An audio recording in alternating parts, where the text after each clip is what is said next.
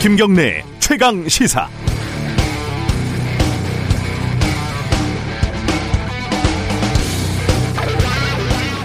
고 이건희 삼성전자 회장의 발인이 오늘이라고 합니다. 일간 인간적으로야 어, 6년이 넘는 투병이 고통스러웠겠지만은 다 알다시피 사회적으로는 삼성 신화의 주인공으로 칭송을 받으며 화려한 꽃상여를 타고 떠나간 셈입니다.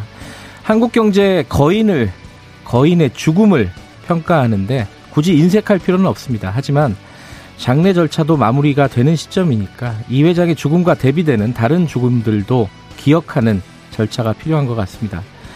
2014년 사측의 집요한 노조와의 공작에 좌절해 자살한 고 염호석 씨.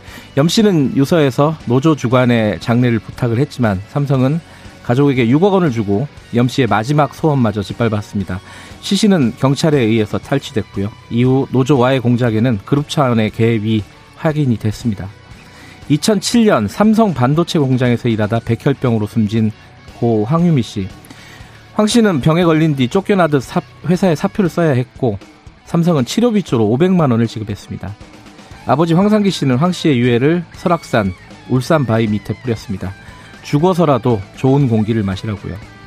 황상기 씨는 이후 13년 동안 거리에서 노숙을 하면서 진상 규명을 외쳐야 했습니다. 이병철 회장으로부터 내려온 문호조 경영의 신화, 이건희 회장이 부르짖었던 무결점 경영의 신화, 그 속에서 사라진 사람들, 그 중에서 극히 일부에 대한 이야기입니다. 죽음 하나만큼은 누구에게나 공평하다고 들 얘기를 하지만 현실은 결코 그렇지 않습니다. 고인의 명복을 빕니다. 10월 28일 수요일 김경래 최강 시사 시작합니다.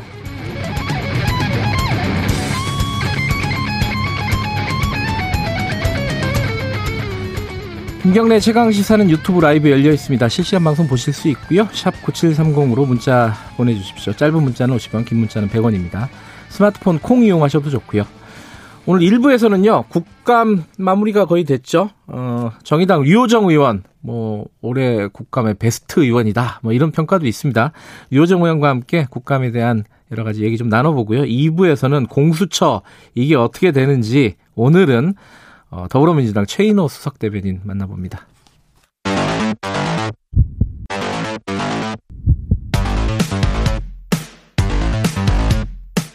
오늘 아침 가장 뜨거운 뉴스 뉴스 unboxing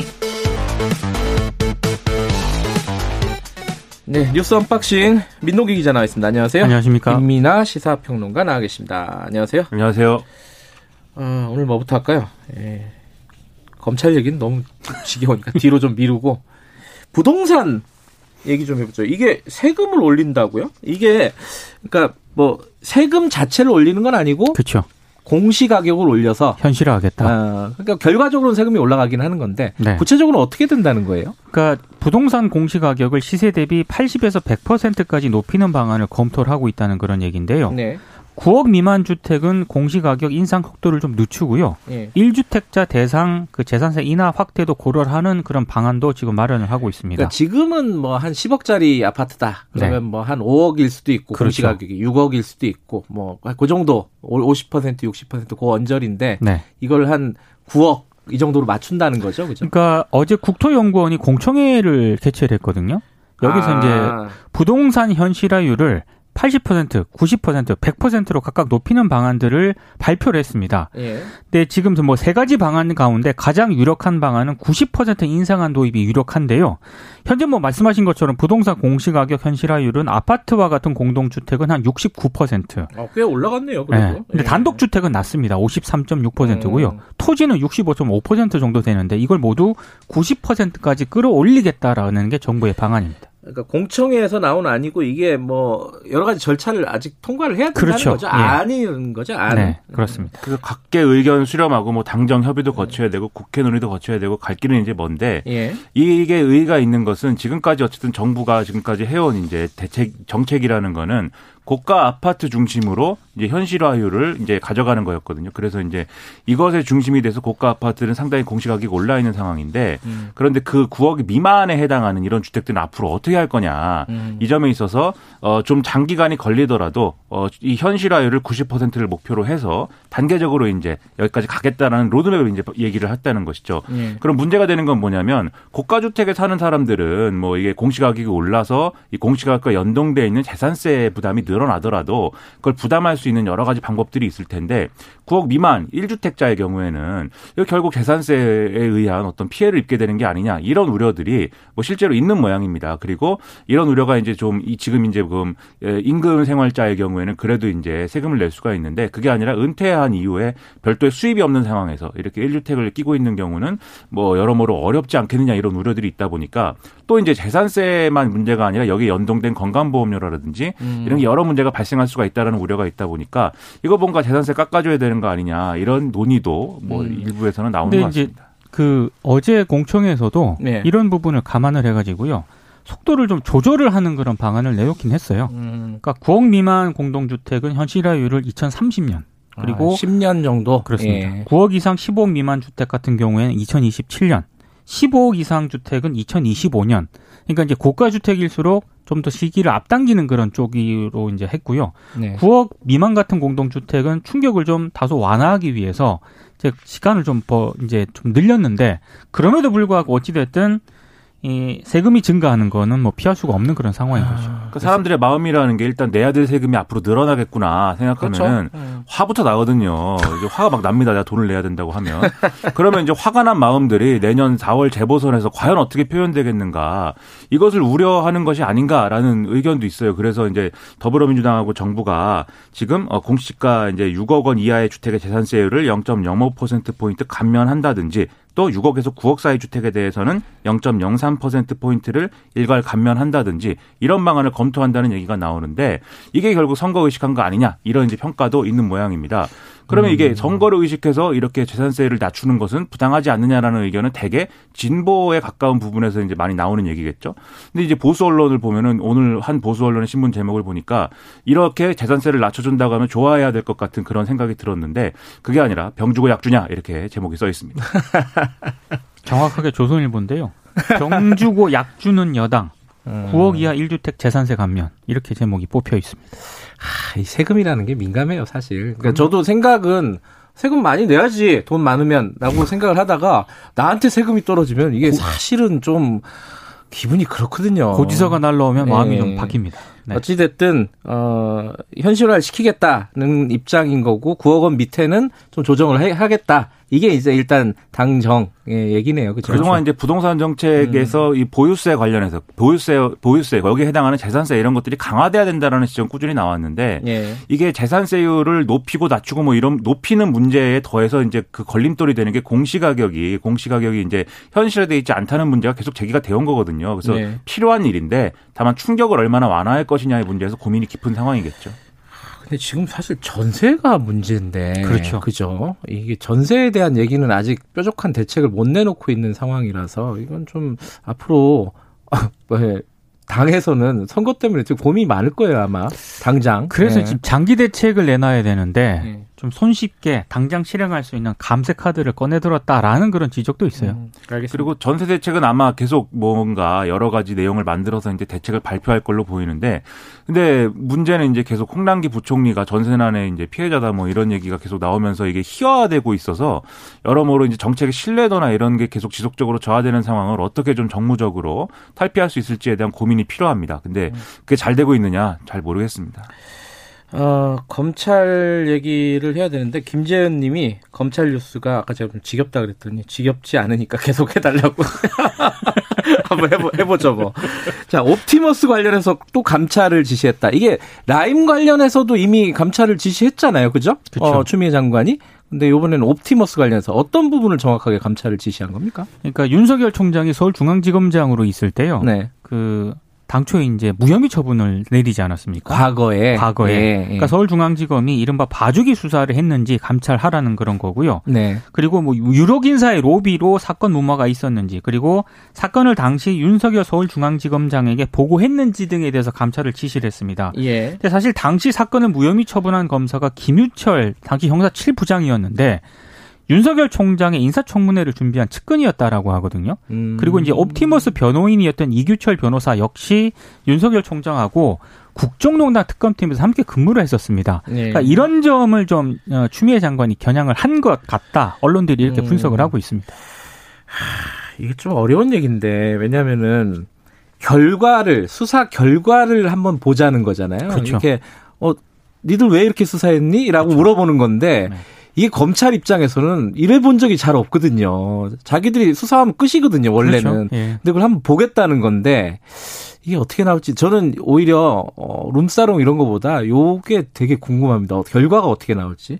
일단 그 담당 검사 그 아까 김유철 검사라고 했죠. 네네네. 거기 굉장히 좀 반발하고 있죠. 그죠? 그렇습니다. 이 항상 이제 검찰들이 열심히 댓글을 달고 글을 올린다고 하는 이 프로스라는 전 국민이 다 보고 있다는. 예, 전설의 게시판이 있습니다. 뭐 내부 내부 통신망이 아니라 외부 통신망 같아요. 네, 포탈 같아요. 포탈. 그렇죠. 그래서 이 김유철 검사도 여기에 글을 올렸는데 네. 여기에 글을 올리면서 내가 이 글을 올리는 것이 이 지금 수사 그 뭐야 피의 사실 공표나 이런 것들을 하면 안 되지 않습니까? 네. 근데 그런 것에 이게 좀 저촉되지 않는 방향으로 글을 올린다. 역시 이제 이 검사들도 의식하고 있는 것이죠. 여기 쓰면 무조건 보도되고 네, 무조건 다 알게 된다. 다 보고 있다는 걸 다 알아. 네, 그렇죠. 그래서 이제 여기에 글을 올렸는데 예. 왜 이렇게 수사한 거냐에 대해서는 이런 얘기였습니다.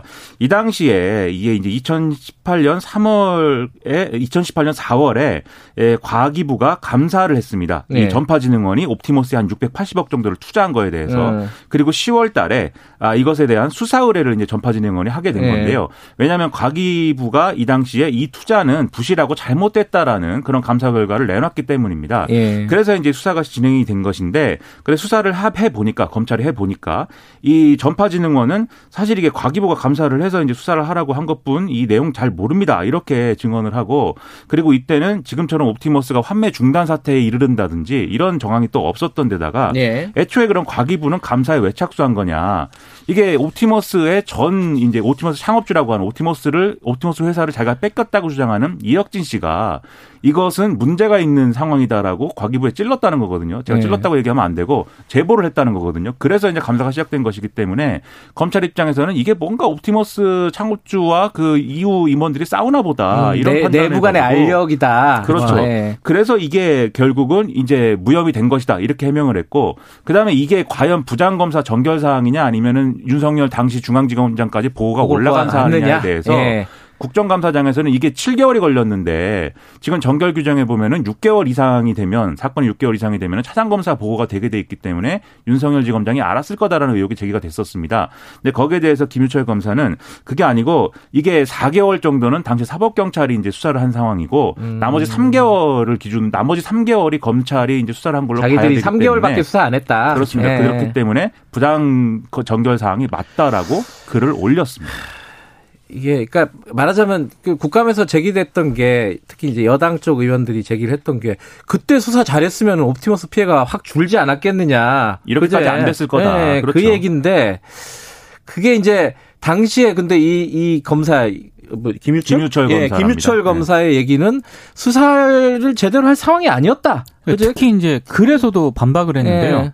피해자가 수사를 요청한 사건이 아니었다. 그러니까요. 네. 어, 요거는 그러니까 결과에 대한 책임을 사실은 안 지거든요. 검찰은 그죠. 그렇죠. 뭐 재판에서 진다고 뭐 징계 받는 건 아니잖아요. 네. 욕, 수사- 욕 만 먹죠. 자기들 자기들끼리 너는 무능한 검사야 이렇게 욕만 먹지 뭐. 야, 요거 어떻게 될지 한번 좀 지켜보겠습니다. 네. 이게 어, 뭐 정치적인 의미를 떠나서 저는 정치적인 의미보다는 그 검사의 수사를 리뷰를 한다? 어, 이거 좀 이제 새로운 일인데 그러니까 언론들은 이게 이제 윤 총장을 겨냥했다 여기에 포커스를 많이 맞추는데 그거는. 사실 저도 이걸 과연 어떻게 그 감찰 결과가 나올 것인가 이것도 한번 봐야 될 것 같아요. 근데 이거를 첫째로 어 이게 그럼 수사가 네. 잘못 될 만한 상황에서 잘 안 된 거냐? 그렇죠. 라는 그게 중요한 거죠. 예. 둘째로 수사가 잘 될 건데 이 못 된 거냐? 그렇죠. 세 번째로 잘 될 것이 못 된 이유가 과연 어떤 여러 가지 부적절한 상황 때문이냐? 예. 이거의 판단 결과는 다 다른 거라서 예. 그래서 이제 흥미로운 사건입니다.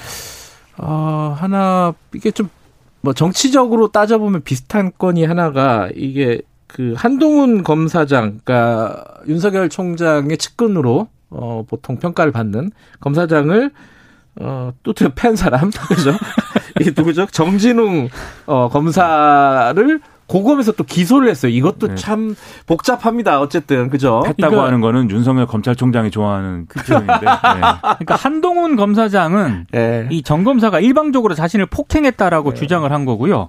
정 검사 같은 경우에는 우발적인 충돌이었다라고 주장을 했는데 서울 고검은 한동훈 검사 쪽 손을 들어준 그런 모양새가 됐습니다. 그러니까요. 근데 이걸 가지고 어 법무부에서 또 이건 뭐 재판 방해 아니냐? 뭐 이런 식으로 판단을 해버리면은 또 어떻게 일이 확산이 될지 그렇죠. 확전이 될지 네.